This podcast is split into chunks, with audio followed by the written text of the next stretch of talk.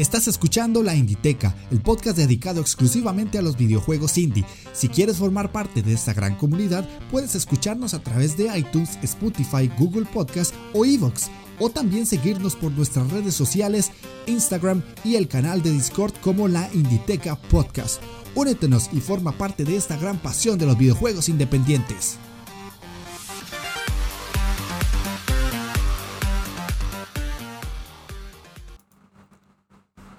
Hola jugones, ¿cómo están? Sean bienvenidos a la Inditeca, el podcast dedicado exclusivamente a los videojuegos independientes. Yo soy Jeff de Astora y estamos en un nuevo capítulo, un nuevo programa en el que vamos a hacer el análisis, como ya pudieron ver en el título, de The Tourist. Yo tenía planeado traerles este fin de semana la última parte del especial de la saga Bloodstain, con el Bloodstain Curse of the eh, Moon 2. Pero yo igualmente dije en el programa pasado que salvo alguna excepción específica, eso podía variar. Y pues a cómo es la vida, esa excepción llegó. y por lo tanto voy a tener que posponerlo por lo menos una semana más. Eh, o, dos. Ahí veré cómo hago. Pero el punto es ese, que este fin de semana me invitaron a participar en otro podcast. Es la primera vez que, me invitan. Y voy a tener que dedicar el tiempo en, grabar con estas personas que más adelante les voy a contar un poco la sorpresa, tal vez ya cuando lo puedan postear, porque quiero que sea sorpresa para dejar ahí como el, el ansia de ver quién es el que me invitó. Y este es una colaboración muy bonita que no me esperaba y, me hace mucha ilusión porque normalmente yo estoy acostumbrado a traer invitados al programa, pero esta es la primera vez en la que se devuelve la tortilla y me invitan a mí. Y además de otra sorpresa por ahí que van a tener ustedes y se van a dar cuenta por redes sociales. Así que los invito a seguirme en Twitter y en el Instagram para que se den cuenta de qué es lo que les estoy hablando. Así que, como les estaba diciendo ahora, vamos a analizar The Tourist vamos a leer comentarios y además vamos a tener las típicas noticias de cada semana. Así que como me gusta decirles, pónganse cómodos, agarren su mando, presionen Start porque iniciamos partida.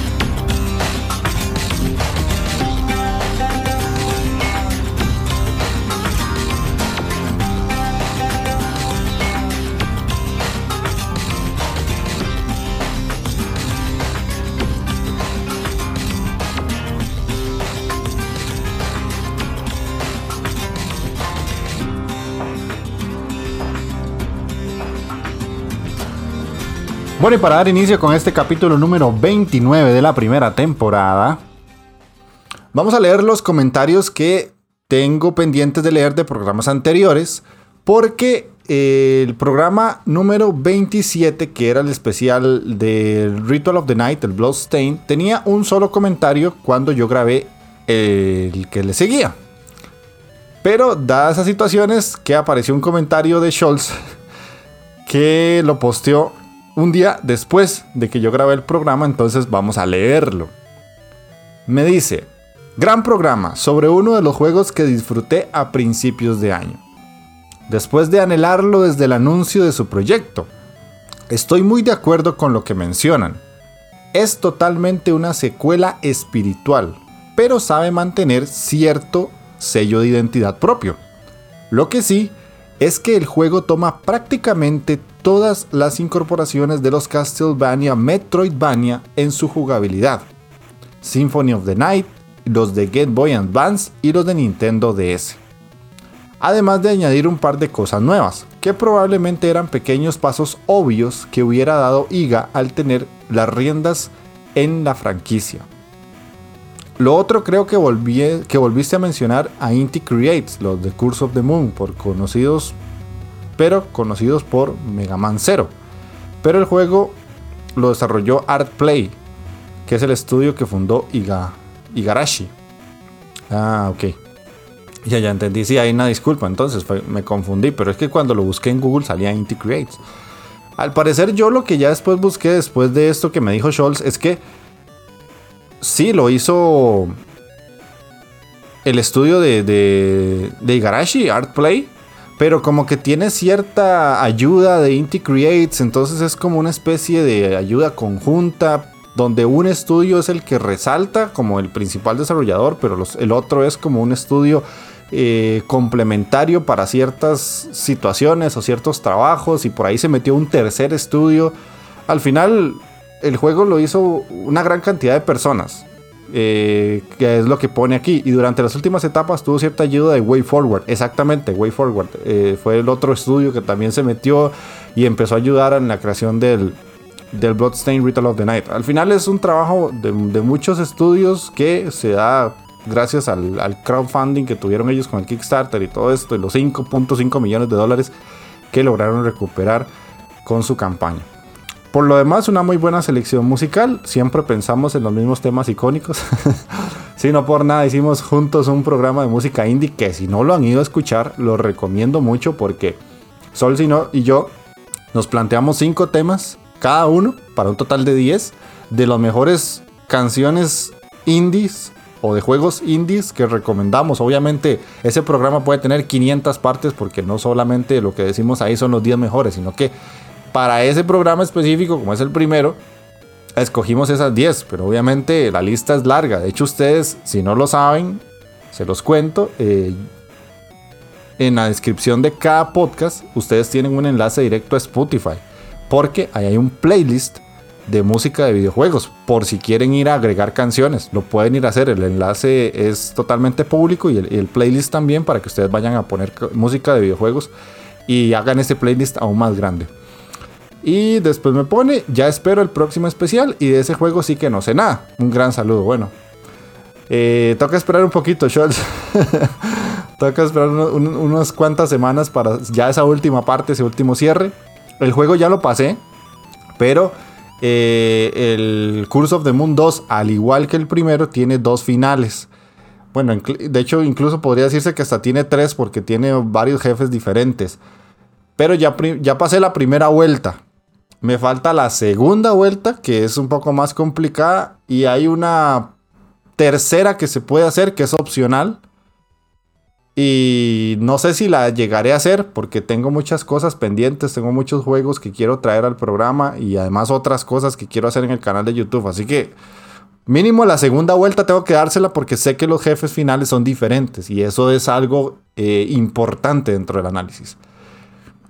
Y el otro comentario que les voy a leer me lo dejaron en el programa número 28 del análisis de Carrion, que en este caso fue Kyra North, que comenta por primera vez y me dice, acabo de escuchar el podcast por primera vez y me gustó mucho.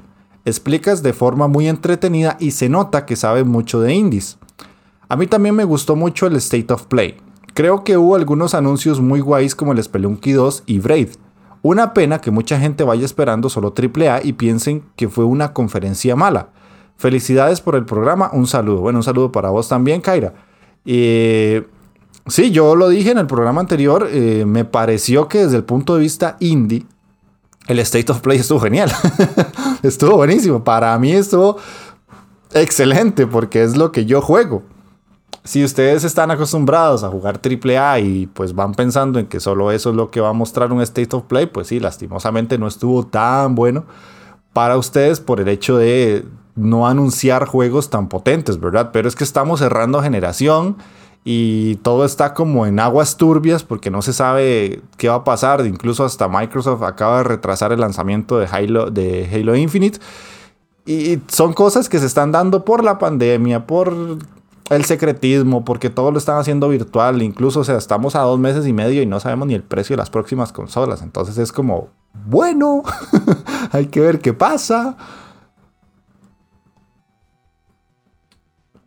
Yo solo sé que por dicha tengo PC, porque con las próximas consolas no se sabe. Yo no sé si llegaré a invertir en algo, pero la Series X me llamaba mucho por el Halo, pero ahora lo retrasaron y es como, bueno, me espero. Mejor para mi bolsillo. pero bueno, esos serían los dos comentarios que tenía. Eh, tengo que agradecerles porque los dos últimos podcasts han estado muy activos en cuanto a escuchas. Y eso me, me alegra, me gusta, me llena de, alegría para seguir haciendo este tipo de programas. Porque, como ustedes se han dado cuenta, yo esto lo hago solo. Por ahí me he traído algunas ayudas de gente, como en el programa de, del, Castlevania, del oígame, del, Bloodstain, que me traje un amigo de otro podcast que hago yo. Pero de saber que todo este esfuerzo, todas estas horas, la falta de sueño por estar pasando juegos, eh, dan su fruto, pues es muy bonito, ¿verdad? Se los agradezco mucho. Entonces vamos a pasar a la sección de noticias. Que esta semana no hay muchas que yo diga que son de peso. Más allá que venimos de un State of Play que sí nos da algo que hablar de los indies. Esta semana está muy apagada, pero de igual forma hay cosillas que contar. La primera que les voy a decir es que Dead by Deadline se encuentra ya con soporte para crossplay entre PC, PlayStation 4, Xbox One y Switch. Eso que tanto se batalló, eso que tanto muchas veces Sony dijo, ay no, es que yo no quiero crossplay porque no me gusta jugar con los de verde. Y que los de verde decían, ay, es que los de azul no quieren. Y bueno, ya está, ya se da, ya. No sé para qué lo escondieron tanto si al final llegamos al punto en el que ya todos pueden jugar contra todos. no, no, no me explico yo por qué le dieron tantas vueltas a algo tan sencillo y que estaba sobre la mesa y que solo había que activarlo. Obviamente, yo, yo sé de, sistemas y sé un poco de cómo se manejan servidores y la parte de economía y un montón de cosas y que permisos y todo eso. Yo sé que no es fácil, no es como apretar un botón eso lo sé de sobremanera, es por decirlo de alguna forma en el sentido de que no fue tan difícil la transición. No fue tan complicado, entonces yo me pregunto, ¿cómo es posible que a estas alturas tuvieran que llegar los indies? Porque esto no viene de ahorita con Dead by Deadlight, porque no es así. Pero ¿cómo es posible que llegaran los indies? Porque llegó Rocket League, que no sé si ustedes se acordarán que Rocket League fue como ese juego que, rompió con lo del crossplay a, un punto en el que le diga a las compañías, ¿por qué no lo hacen simplemente? Ya está todo puesto. Nada más ustedes tienen que ser flexibles. Porque cuando yo jugaba Rocket League, yo jugaba contra gente de PlayStation 4, yo jugaba en PC. Y ya más adelante se agregaron la gente de Switch, más adelante se agregó la gente de Xbox. Y siempre estaba como ese eterno dolor de que no podían, de que no se quería, de que aquí, que allá, de que no, que es que mi plataforma no, porque aquí solo juegan los que tienen la Play, no sé cuánto. Y al final llegan los indies y son los encargados de forzar esto, porque ya después llega el mastodonte de Fortnite y dice, no, no, no, aquí o mezcla o mezcla, o sea. Parece irónico, ¿verdad? Que a veces tengan que pasar esas cosas y que sean estudios pequeños quienes tienen que dar el paso y no los estudios grandes que manejan presupuestos absurdos que les cuesta entender hacia dónde tiene que moverse la industria. Pero bueno, por dicha ya se puede jugar. Entonces, para todos aquellos que les gusta Dead by Deadlight, yo la verdad es que no es mi tipo de juego, no soy muy fan de jugar juegos en, línea. Eh, pero si ustedes lo hacen o, lo, o, les gusta, pues tienen una opción más ahí para poder jugar a ese juego con gente de otras consolas. La siguiente noticia que les traigo es de un juego que se llama Remothered. Se escribe Remothered R-E-M-O-T-H-E-R-E-D. Broken Porcelain se llama. Dice que se retrasa al 20 de octubre en PC y consolas. Y Jeff, ¿qué es esto? ¿Qué es esta vaina? Bueno, esto es un juego de terror en gráficos 3D que a mí me había llamado mucho la atención porque parece un juego AAA en cuanto a varias cosas de mecánicas, gráficos, jugabilidad. Todavía gráficamente se ve bien, no es Resident Evil 7, pero sí se ve bien. La verdad es que los, invito a, ver un tráiler o si no en, la descripción del, programa puede que lo ponga. Y es, es interesante porque es como un planteamiento muy similar a lo que vendría siendo el Resident Evil 7, pero en tercera persona. Tenemos que entrar a una casa que está como eh, rota y que a la vez hay como situaciones que nos ponen en, escenarios complicados. Nosotros manejamos a una chica que se llama Jennifer. Y ella eh, llega a este lugar repleto de misterio que está ubicado a la ladera de una montaña. Y ella tiene que enfrentar varios desafíos en este nuevo hogar. Obviamente en Resident Evil 7 la historia es totalmente distinta, pero vean que es lo mismo, una casa que está en un lugar alejado y nos persiguen unos monstruos y hay que combatir contra ellos, pero en este caso es una chica que eh, por su edad y por su tamaño no tiene como la fuerza necesaria para poder derrotarlos, entonces somos más débiles. Es como ir mezclando un poco entre Resident, Outlast y este tipo de juegos que, insisto, vienen los indies otra vez a sacar juegos de este tipo. Porque más allá de Resident y de Evil Within, no tenemos como referentes de terror a día de hoy que uno pueda decir, sí, esto es lo top y lo que se tiene que jugar sí o sí si tenés, si querés que este, manchar tus calzoncillos o tus calzones. Entonces, se los recomiendo para que lo vean. 20 de octubre tampoco está tan, tan lejano. Estamos a, a prácticamente mes y medio o dos meses casi. Y llama mucho la atención, la verdad es que es interesante ver cómo los estudios independientes están tomando como ese paso adelante de sacar juegos de géneros que las empresas AAA no se dan como el, eh, el lujo de sacar porque pareciera que no vende, ¿verdad? Que eso es lo más interesante de todo, que, que mientras la industria, entre comillas, cree que hay una cosa, hay una fórmula que vende, los estudios indie te demuestran que no es así. Y para muestra la siguiente noticia, que no podía dejarla pasar, y es que de a día de hoy Fall Guys ya lleva más de 2 millones de copias vendidas. 2 millones en, menos de un mes. Y el juego lo streamea hasta mi perro. o sea, es exagerado como un juego con un planteamiento tan sencillo, llega a los números que está llegando. Tiene 2 millones de copias vendidas en Steam. Y esto lo estoy leyendo de una noticia del 10 de agosto y estoy grabando 14. 60 millones como de, de usuarios registrados.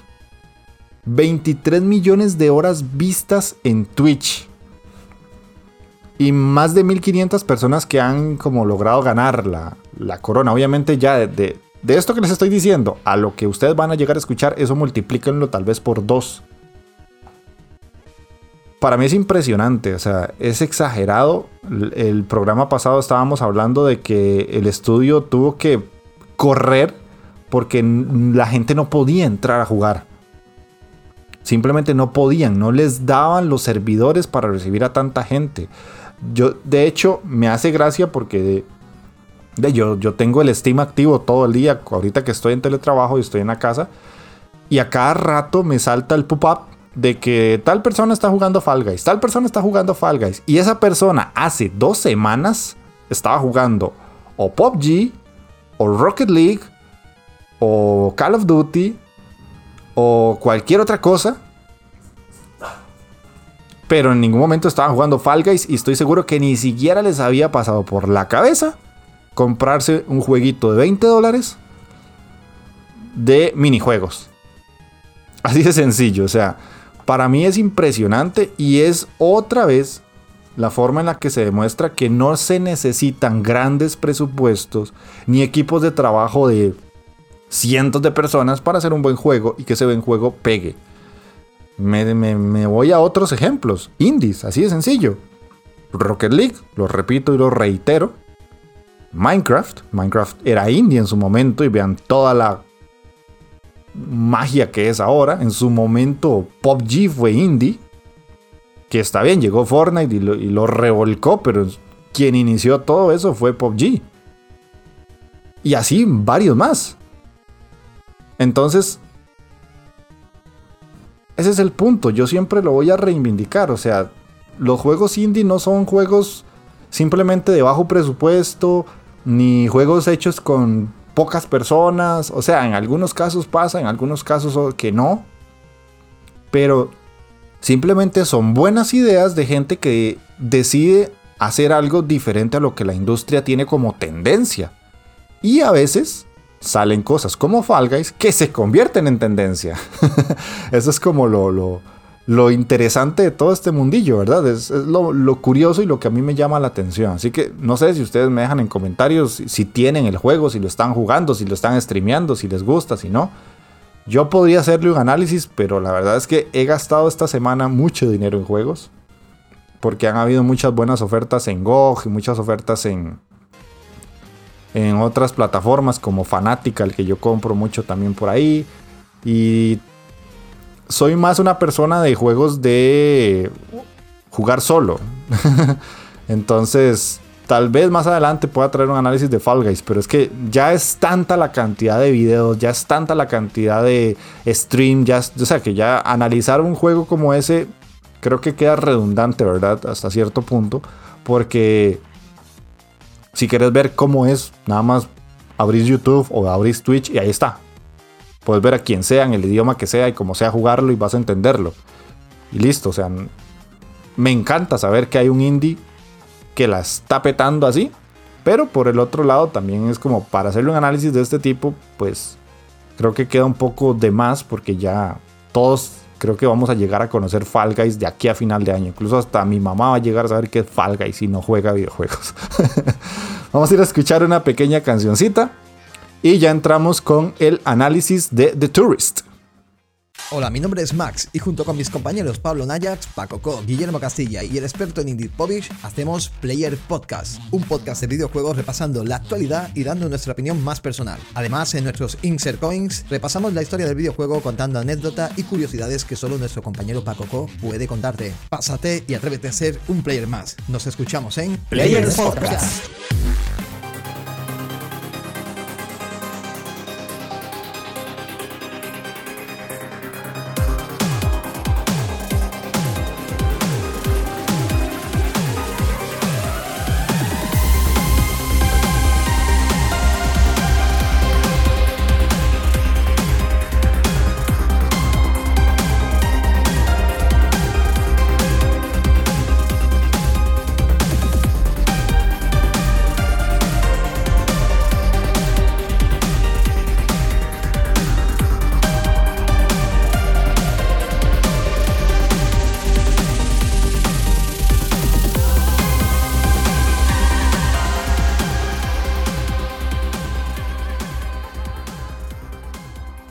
Es un juego que está para casi todas las consolas. Está para Switch, para Xbox One y para PC, pero no para Play 4. De momento, ojo, de momento, no se ha dicho nada de que el juego vaya a salir o no en PlayStation 4, pero si ustedes lo quieren jugar ahorita, solo en consola podrían hacerlo en la de Nintendo o en la de Microsoft. Es un juego que cuesta normalmente a precio base 20 dólares, o si ustedes tienen un Xbox o PC con Game Pass, lo pueden jugar a través de ese servicio. Yo lo jugué así, en el Game Pass de PC. Y este, me ahorré los 20 dólares. Diría yo que los vale, porque sí los vale. Pero les recomendaría, si lo quieren comprar, mejor esperarse a una rebaja. Porque siento yo que el precio justo del juego por la duración y por las cosas que hay que hacer serían 15 dólares. Tal vez 20 está un poquito alto, pero para mí 15 era como el precio perfecto. No es como que el juego no merezca valer 20 dólares, pero siento yo como que para ser justos, 15 dólares era el precio que le clavaba a uno para decir, sí, sí, vale la pena comprarlo a este precio. Entonces, si una rebaja lo ven a ese precio y lo quieren jugar mucho, yo les diría, sí, sí, vale la pena. Y menos de eso, pues ya obviamente ni se hable, ¿verdad? Otra cosa interesante que tiene el juego es que está desarrollado por el estudio Shinen Multimedia, que investigando un poco sobre los juegos que han sacado ellos, me llevé una muy grata sorpresa. Es un estudio alemán que se fundó el 1 de abril de 1999 y ha publicado una gran cantidad de juegos desde la Game Boy Color hasta lo que ya conocemos hoy en Nintendo Switch y Xbox. Les voy a mencionar algunos porque puede ser que ustedes los hayan jugado.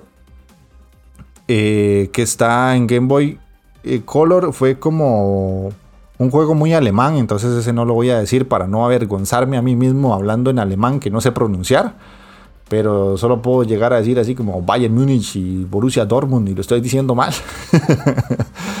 Pero bueno, en Game Boy Advance ya sacaron juegos con nombres en inglés, entonces fue Iridion 3D, Maya DB, Iridion 2, Maya DB Sweet Gold. En Nintendo DS sacaron Nano Stray, Miss Spider Sunny Patch Friends, eh, Garfield's Nightmare, Pet Alien Strawberry Shortcake, Nano Stray 2, Senses Rainforce Edition y Senses Ocean Edition. En Wii sacaron Fan Fan Mini Golf, eh, Jet Rocket, Art of Balance, que ese sí lo conozco del Wii. Me acuerdo haberlo visto muchas veces cuando andaba buscando juegos para el Wii de formas un poco piratas. Me acuerdo del Art of Balance. No le cuenten a Nintendo que pirateo juegos, porfa. Y este el Fast Racing League. Que quédense con ese nombre, porque después en 3DS sacaron el Nano Assault, el Fun Fun Mini Gold Touch, el Art of Balance Touch. Y cuando llegamos a Wii U, ellos son los culpables de sacar el Nano Assault Neo, que ese sí me acuerdo haberlo visto. Y además, el Fast Racing Neo ahí fue donde yo me llevé la sorpresa. Sacaron el Fast Racing Neo, que para mí es uno de los mejores juegos del catálogo del Switch. Eh, del, Wii U, perdón. Uno de los mejores juegos del catálogo del Wii U. me confundí con Switch porque han sacado el Fast RMX, que es la versión como mejorada del Fast Racing Neo para Switch. Y además sacaron el Art of Balan para Switch y obviamente el juego que estamos hablando hoy, The Tourist, que pues está para Switch y para Xbox.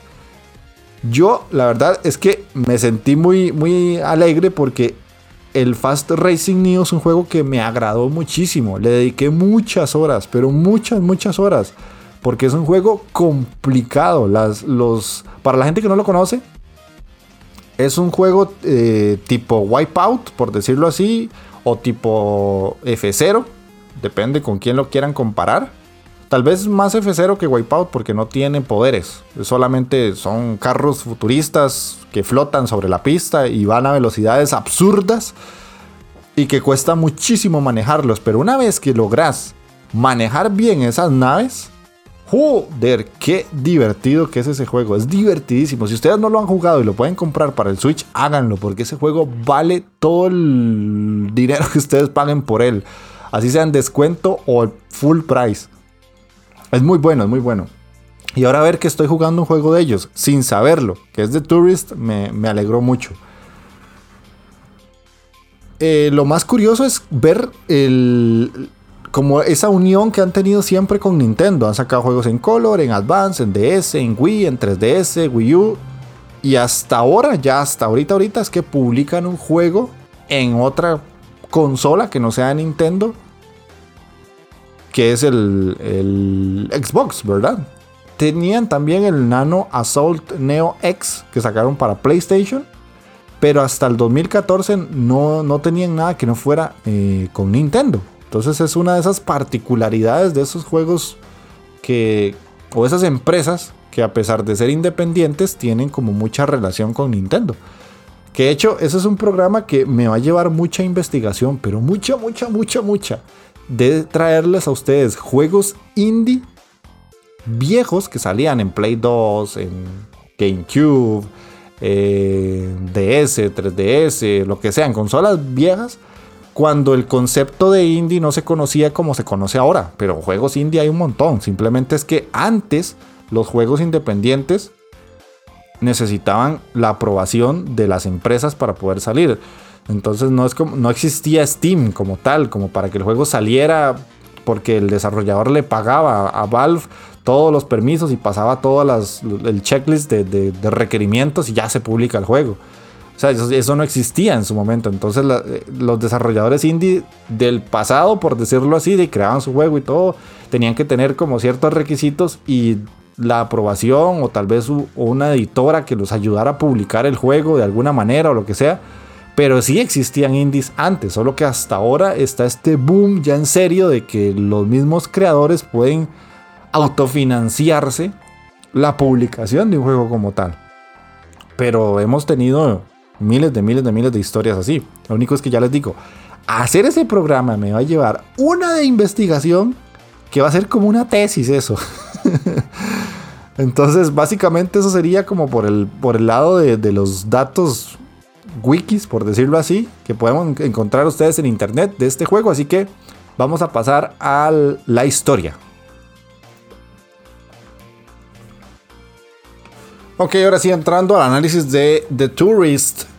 Es un juego que normalmente cuando lo empecé a jugar, sinceramente no lo iba a traer. Pero pero como los juegos hay que jugarlos hasta el final para ver si realmente todo en conjunto termina siendo algo agradable, me, pasó que, literalmente eh, me fue ganando con el paso de las horas, por decirlo así. ¿De qué trata este juego? Eh, iniciamos una aventura manejando a un turista, de ahí el nombre del juego, que llega a una isla tropical.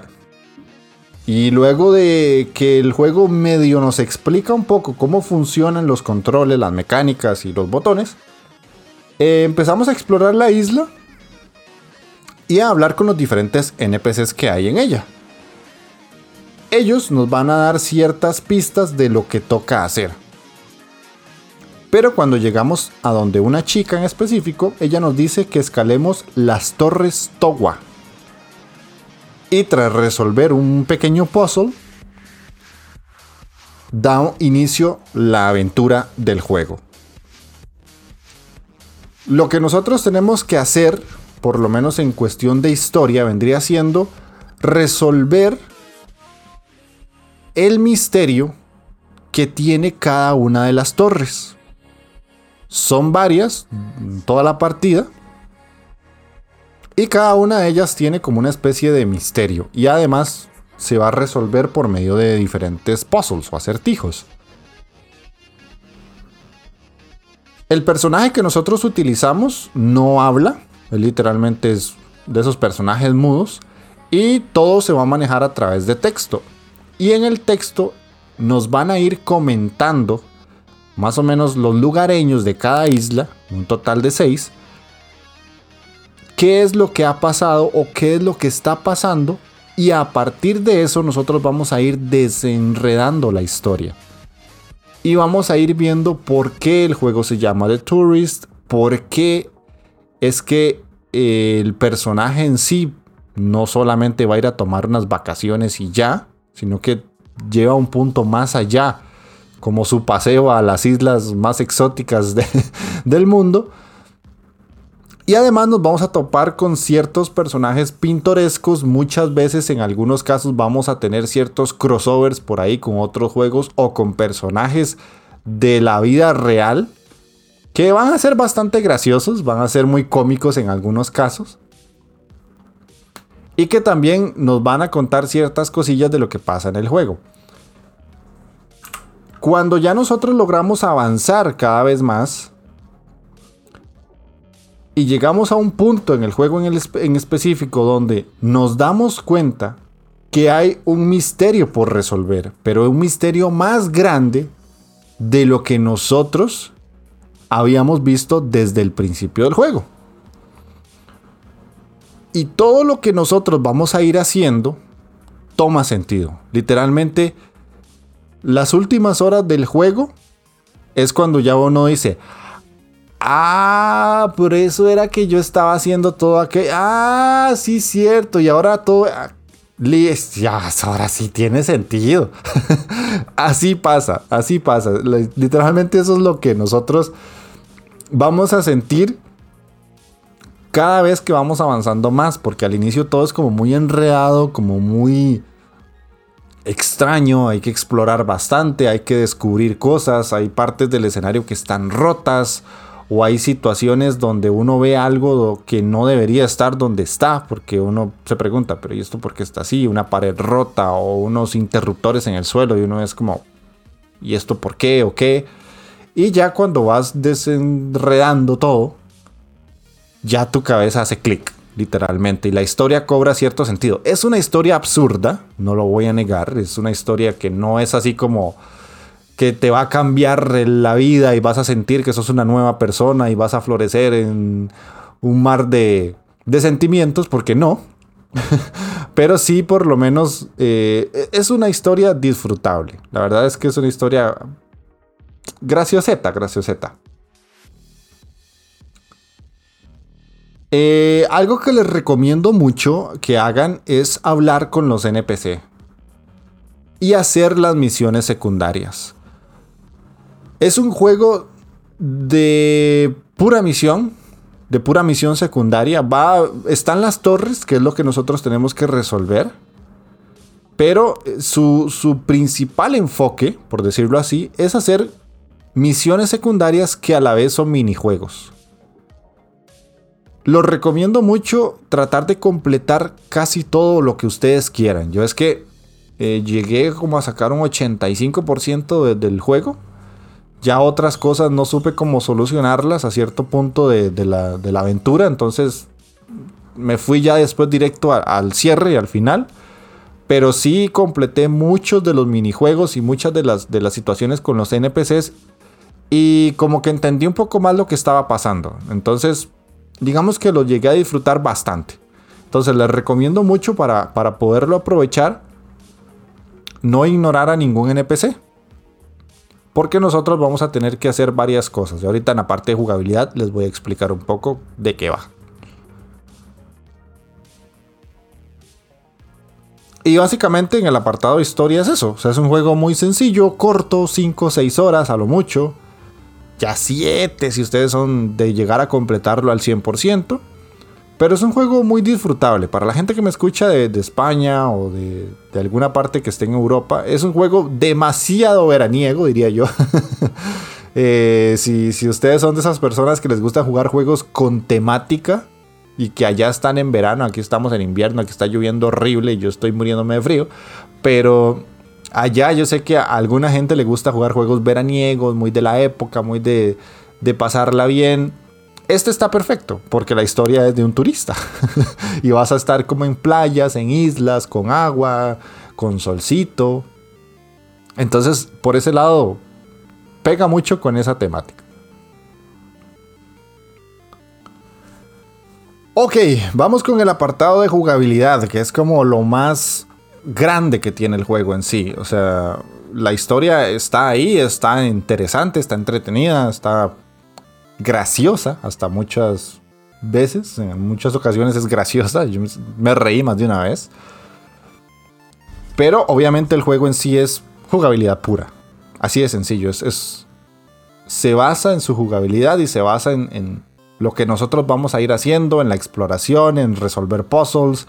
Es un juego totalmente planteado para la resolución de, de acertijos y los minijuegos. Así que si ustedes son de esas personas que les gustan los juegos con minijuegos, The Tourist es una muy buena versión de cómo hacer minijuegos distintos y bien hechos, porque me gustaron mucho, fueron llamativos. Pero bueno, empecemos con que son seis islas. Nosotros vamos a tener que irlas desbloqueando. ¿Cómo hacemos eso? Sencillo. Como estamos en un ambiente tropical y tenemos un turista, nosotros vamos a poder comprar guías de turista. Y cada una de las guías nos va a permitir ir a islas diferentes por medio de un viaje en bote. Entonces, qué sé yo, estamos en la primera isla, logramos reunir una cantidad de monedas para comprar una guía de turista y vamos a comprar la de Ibiza, que literalmente sale en el juego.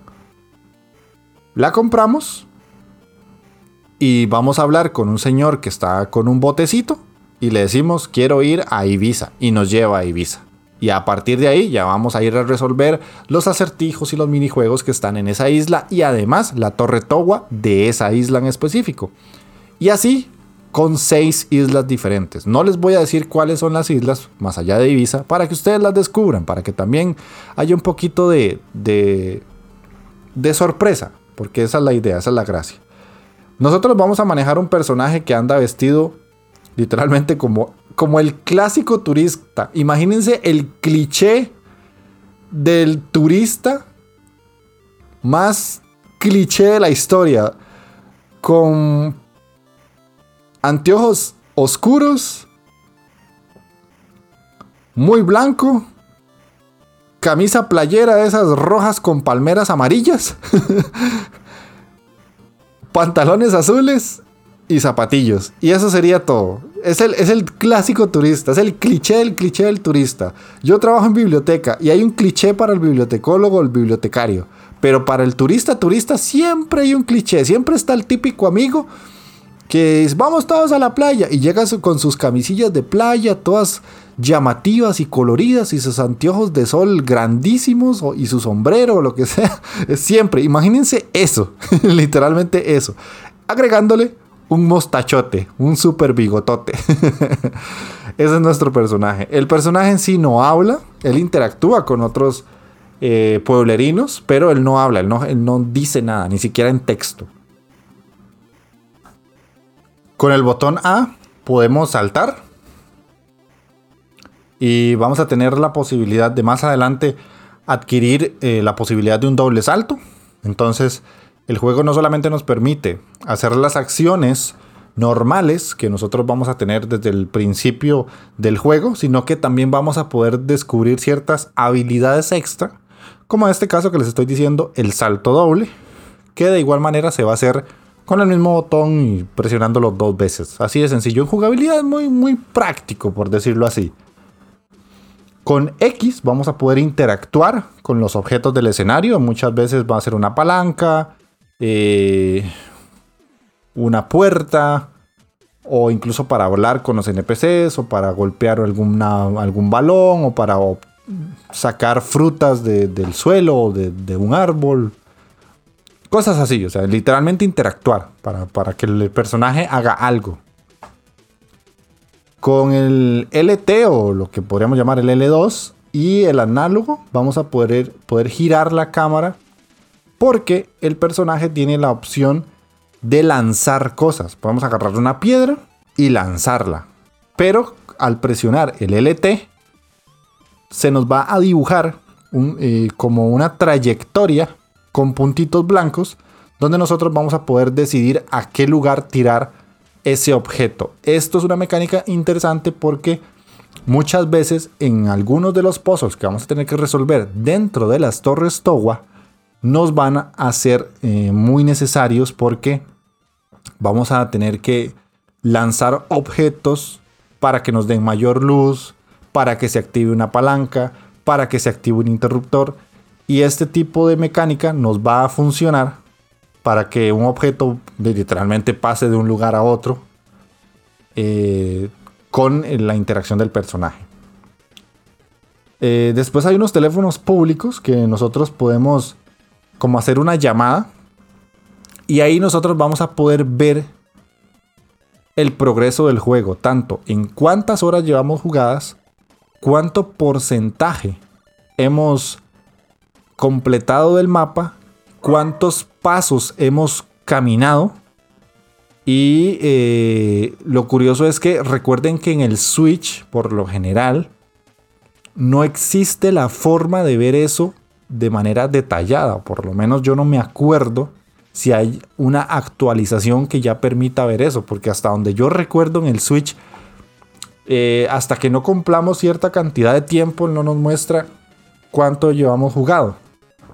Entonces no sé si esto fue que lo hicieron adrede para podernos mostrar y tener una forma de darnos cuenta nosotros cuánto tiempo llevamos jugado o cuántos pasos o cuánto porcentaje del juego con simplemente acercarnos a un teléfono público y hacer la llamada. Además, este teléfono público nos sirve porque en algunas ocasiones van a haber ciertos eh, tenderos o ciertos NPCs que nos venden cosas. Y hay uno en específico al que le tenemos que comprar como los ítems más básicos del juego, que cuando llegamos a otra isla va a sonar el teléfono, contestamos y nos dice, hey dude, hay cosas nuevas en la tienda para que pases a ver. Entonces ya así te das cuenta que has desbloqueado algo y tenés que conseguir las monedas necesarias para poder ir a comprar ese objeto extra. Que eso está bastante interesante, la verdad. Siento que el juego maneja muy bien su propio como su propio lore, por decirlo así, o su propio ambiente. Sabe meterte muy bien en, sí mismo, como que él es, el juego es consciente de qué es y cómo integrar varias cosas que serían un menú de pausa dentro de sí mismo, para que sea llamativo y para que sea curioso.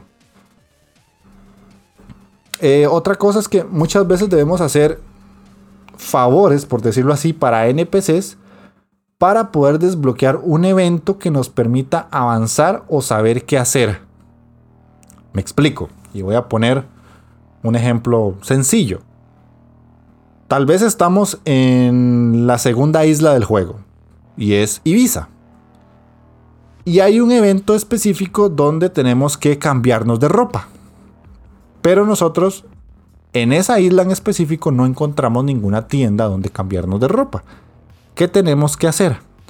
Tenemos que ir resolviendo eh, las misiones secundarias con los NPCs que vamos a irnos encontrando en esa isla y en las otras para poder ir desbloqueando ciertas acciones que nos van a dar la posibilidad de llegar a obtener como esos beneficios, por decirlo así. Entonces, es un juego que sí está basado en, hacer minijuegos y juegos de puzzle, pero que tienen una recompensa. Normalmente los mal llamamos los juegos de ser el, recadero. Este juego no es así. Y eso es lo más interesante. Es un juego que, que es consciente de que los minijuegos y las misiones secundarias siempre te van a ofrecer algo a cambio que vas a necesitar a fuerza entonces muchas veces hay que hacerlas. Otro ejemplo que les pongo. Eh, dentro del juego hay un personaje que nos pide que tomemos unas fotografías. Y que cada vez que le llevemos una foto de lo que él nos pide nos da dinero. Entonces cuando tomamos la fotografía, se la llevamos, él nos da el dinero y el dinero en sí lo vamos a necesitar mucho. Porque muchas de las cosas a las cuales nosotros vamos a tener que acceder para poder avanzar en la historia y en la aventura, necesitarán forzosamente el dinero. Al final del día, recuerden que somos un turista que está en otro lugar y que es lo que le hacen siempre a los turistas cuando llegan a, los lugares de, de paseo. Les cobran dinero. Nada es gratis en esta vida y mucho menos en los lugares turísticos. Vivo en un país turista, así que literalmente cuando la gente viene del extranjero a mi país, porque dicen que Costa Rica es un país para turistas, aquí les sacamos hasta el último dólar o hasta el último euro. Se los puedo asegurar. Así que este juego también lo hace. Otra cosa interesante es que el principal aspecto jugable del título es resolver como entre comillas mazmorras, que vienen siendo como las torres Towa. Y cada una de ellas eh, nos plantea minijuegos muy diferentes entre sí. Eh, unos pueden ser muy sencillos y en algunos casos otros pueden ser un poquito más complicados. No quiere decir que sean eh, puzzles o minijuegos que no te van a dejar avanzar porque son dificilísimos y te vas a quebrar la cabeza. No, este es un juego muy fácil. Quiere que lo disfrutes, quiere que lo pases bien, quiere que, que lo termines. Entonces, en algunos casos vas a tener que quebrarte un poquillo más la cabeza y pensar un poco más allá. Pero se va a resolver y son puzzles que tal vez te van a llevar a lo máximo 5 minutos, 7, 10, y ya es muy complicado. Pero por lo general todos son muy fáciles. Y al final de cada torre siempre va a haber como una especie de, entre comillas, combate contra un jefe. Que no es nada complicado. Pero que eh, sí es eh, interesante encontrar cuál es la solución. Porque muchas veces estamos acostumbrados a que el combate contra un jefe es una pelea. Aquí no necesariamente. Aquí ya tiene una mezcla entre pelea y resolver un acertijo. Eso está muy interesante, me gustó mucho. Otra cosa que tengo por acá anotada es que en el caso de los, de los minijuegos, en cada una de las islas que vayamos, eh, vamos a encontrar distintos juegos que nos van a, hacer como la visita más amena, como digamos como que está el minijuego temático de cada isla, por decirlo así. Recuerdo una isla donde tenemos que hacer un minijuego de, musical, es un, es un pequeño minijuego de, de ritmo, como si fuera un juego rítmico, en el que nos vamos a encontrar un grupo de, de, lugareños que están tratando de formar un grupo tradicional, pero les falta un, un integrante que sepa tocar el tambor. Entonces nos dicen, ¿quieres participar y ver si podemos congeniar y no sé qué? Entonces vos decís, sí, obviamente. Y ya empezás a hacer el minijuego del rítmico y, y tocar la canción del tambor y hay música muy bailable, así como muy alegre, completas el minijuego y te dan un premio. Y así con cada una de las islas que va a tener su minijuego particular o sus minijuegos particulares, no solamente tiene que tener uno en específico. Y vieran que son bastante entretenidos, son, son muy divertidos. Ahorita recuerdo ese, eh, recuerdo uno de una canoa, que hay como que, que remar ese está, está, está divertido. Hay uno de una isla en específico que son unas máquinas arcade que llega un tipo ahí todo chulito y te dice, ja, si superas todos mis puntajes en las arcades, te doy todo mi dinero. Y yo, ajá, dicho y hecho, papá, dicho y hecho. Y entonces me senté hasta que logré pasar todos los puntajes que él tenía para poder obtener en ese caso el premio de tener más dinero, porque él llega y te da todo lo que tiene en la bolsa. Eh, está otro que es de manejar un dron, hay otro que es de jugar voleibol, hay otro que es de jugar fútbol. Hay varios, hay, hay muchos. Ya les digo, yo no completé el juego al 100%, pero sí hay muchos minijuegos bastante divertidos y coquetos. Como les dije ahora, muchas de las cosas que vamos a tener que hacer es comprarlas. Y para eso vamos a tener unas monedas de oro que van a estar puestas por todo el mapa y ya sea que las vayamos obteniendo, como les acabo de decir, con, con resolver un puzzle o un minijuego, o porque las vamos a encontrar literalmente regadas por el mapa. Van a estar en un matorral, encima de una palmera, en el techo de una casa, escondidas en el suelo. Hay unos eh, como símbolos de moneda que van a estar marcados en el piso que si nosotros los descubrimos nos van a dar más de una moneda en específico, tal vez nos pueden dar cinco, o si rompemos algún alguna parte específica del escenario, vamos a encontrar monedas, van a estar regadas, así que si bien la economía del juego es cara, también el juego en sí te premia mucho y te da la posibilidad de poder descubrir bastantes monedas. Yo la verdad en ningún momento me quedé sin dinero para poder comprar lo que ocupaba tener en ese momento para avanzar en la historia. Porque en cualquier momento podía ir a explorar un poco la isla y por ahí me salían unas cuantas monedas regadas y literalmente nada más las agarraba y ya. Abrir cajones, qué sé yo. Eh, eh, funciona bien, no es una economía ni que está rota ni que está escasa. Y lo último que les quiero comentar en cuanto a la jugabilidad es que nosotros vamos a tener un to-do list o cosas por hacer. Esto van a ser las misiones secundarias que les, hablaban, hablaba en un inicio. Entonces, ¿por qué les decía yo que es importante que ustedes tengan presente el hacer la mayor cantidad de eh, misiones secundarias posibles? Porque conforme vamos avanzando en el juego, se van haciendo cada vez más necesarias.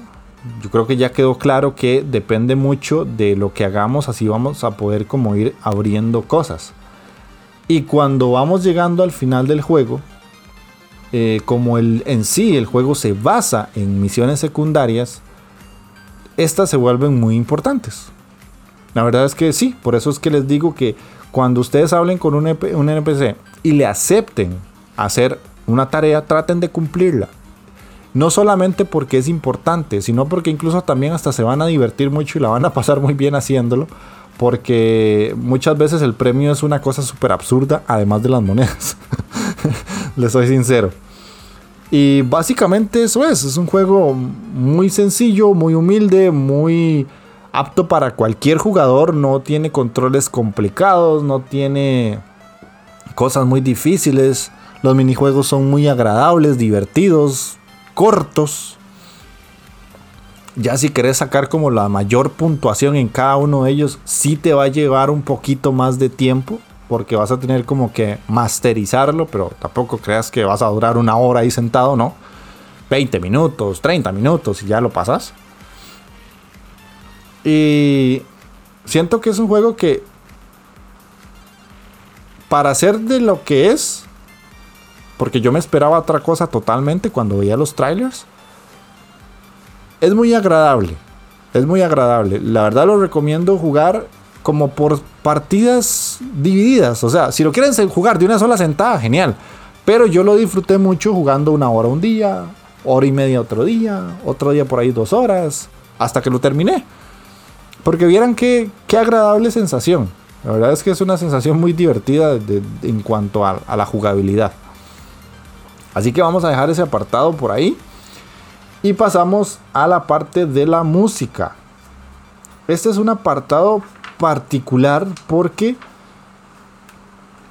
como estamos en un ambiente de playa, yo me esperaba que el juego, cuando, desde que yo llegara a la primera pantalla, siempre tuviera música de fondo. Y no es así es algo súper curioso porque el juego en sí se enfoca mucho en darte esa experiencia de que estás en un lugar de playa o en un lugar de vacaciones. Entonces, mientras nosotros estamos explorando las islas, nunca va a haber música.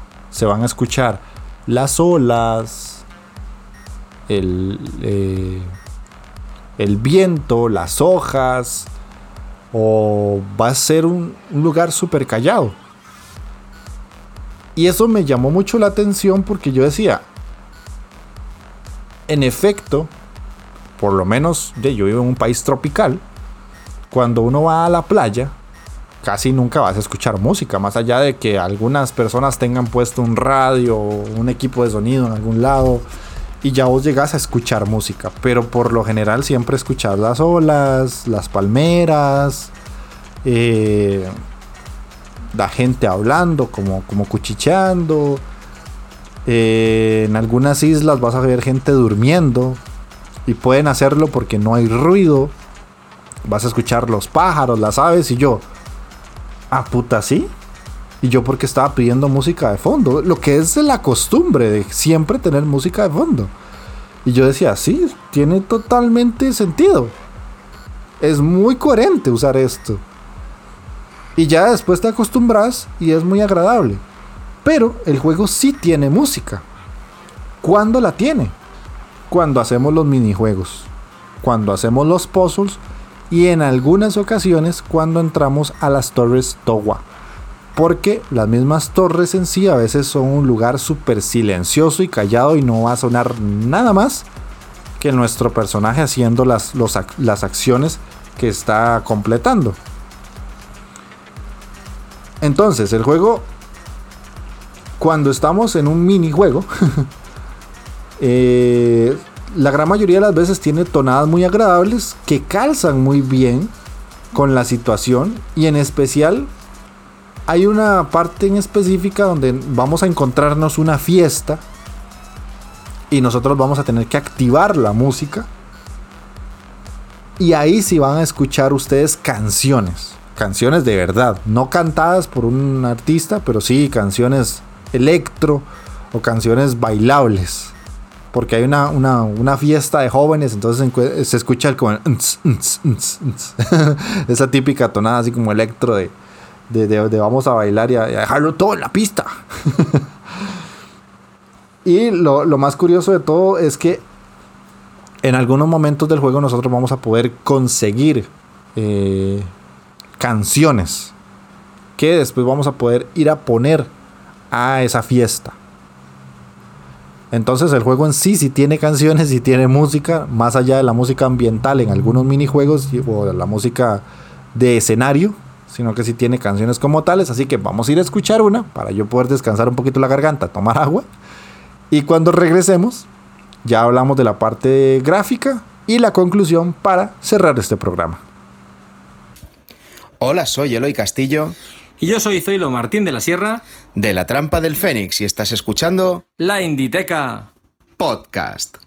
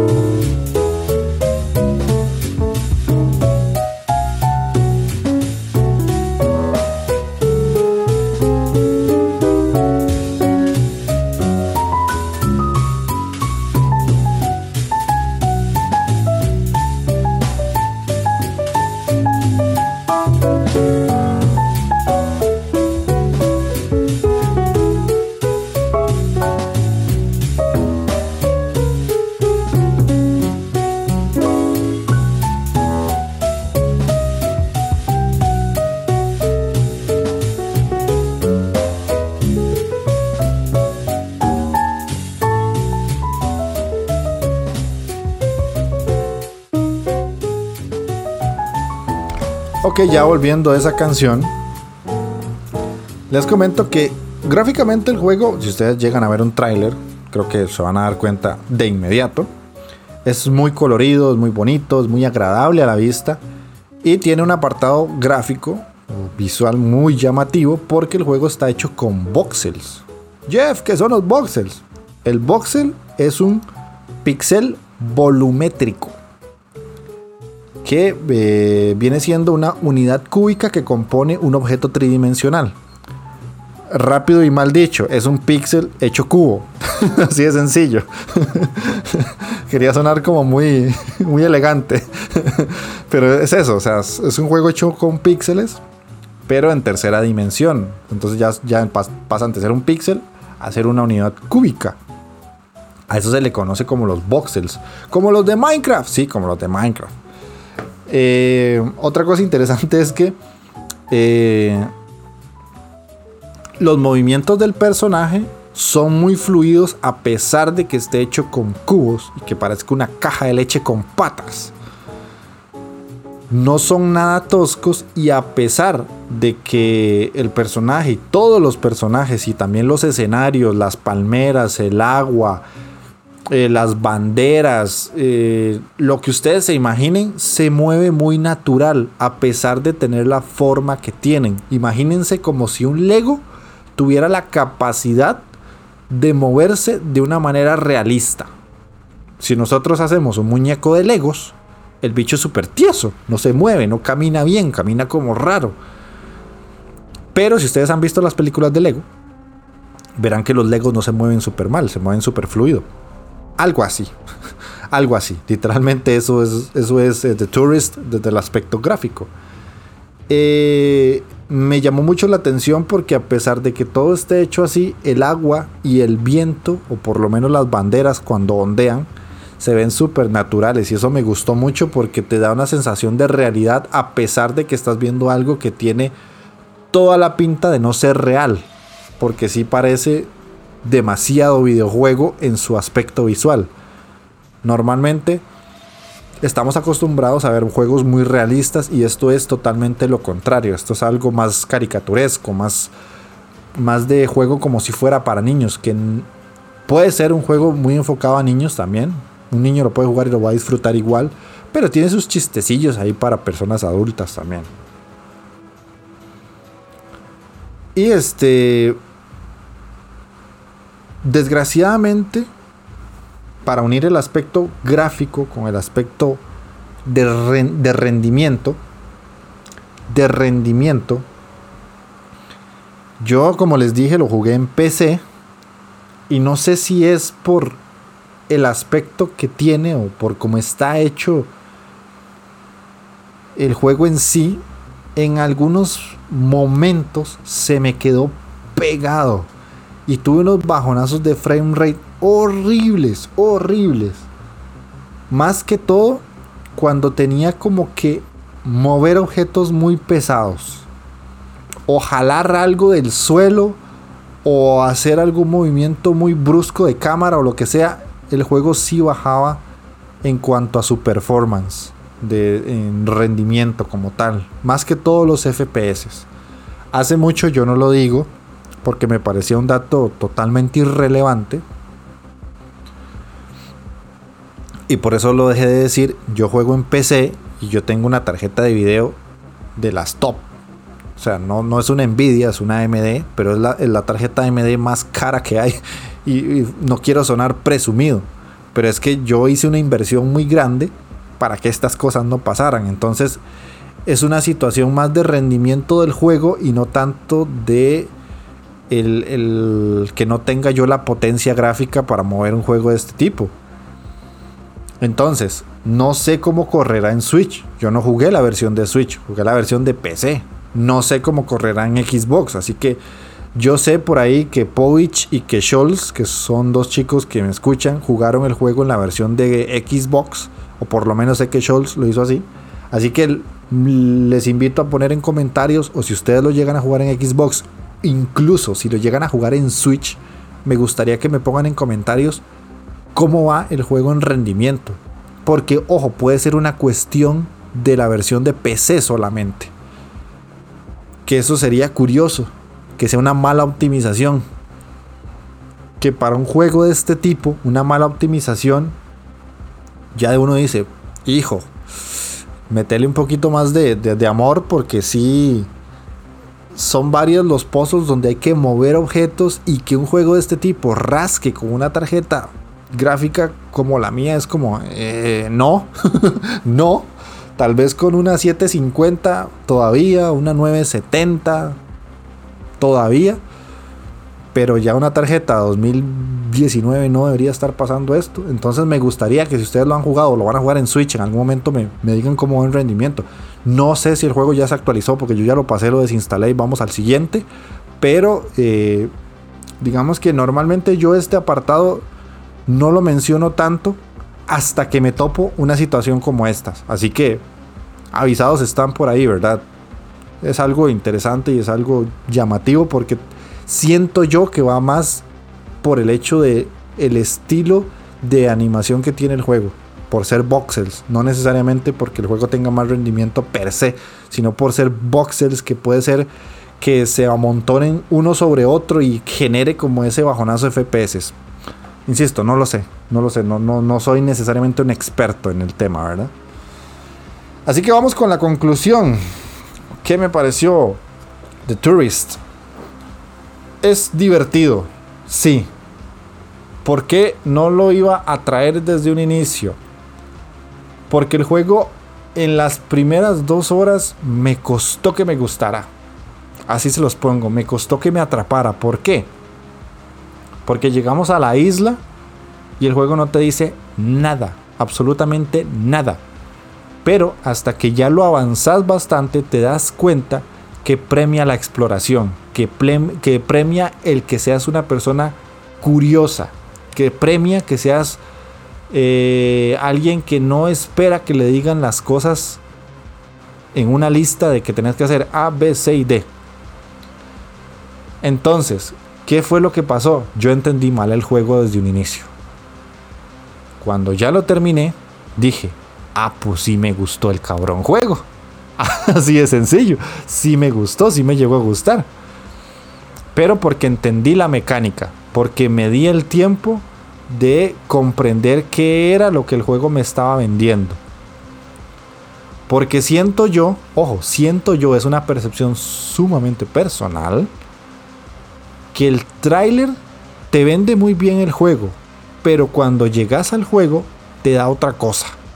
Porque el tráiler se ve como que es un juego muy veraniego, muy de, de, que van a pasar cosas muy impresionantes, de que van a tener escenarios muy grandes o, o de que todo va a ser como muy de, de, diversión y de, risas. Y sí, porque sí, pero tenés que irlas a buscar. Como cuando vas de paseo. No vas a llegar a la playa y todo va a ser un jiji jaja. No, tenés que ir a buscar la diversión. Pero eso en el tráiler no se vende. Entonces la percepción que yo llevaba era un poco distinta a la que recibí a la hora de sentarme a jugar. Y tal vez es por eso que las primeras dos horas me costó, como que yo decía, "Ah, es que está bueno, pero no está tan bueno. Pero cuando ya lo terminé dije, ah, no, sí está bastante bueno. Por eso digo que tal vez 15 dólares era el que yo decía es el precio más acertado para el juego. Porque tiene como para mí, para mi ojo, para mí, ese pequeño fallito de que cuesta un poco de arrancar. Porque el juego en sí, la primera isla es súper pequeña, no ves grandes cosas por hacer, ni ves que vos digas, ah, me esperaba algo más maravilloso o algo más espectacular. Porque eso es lo que te vende el tráiler. Eso es a lo que voy. Tal vez empezás el juego y ves que estás en una isla con tres casitas, rodeado de agua, hay cuatro personas. Y vos decís, y esto es todo.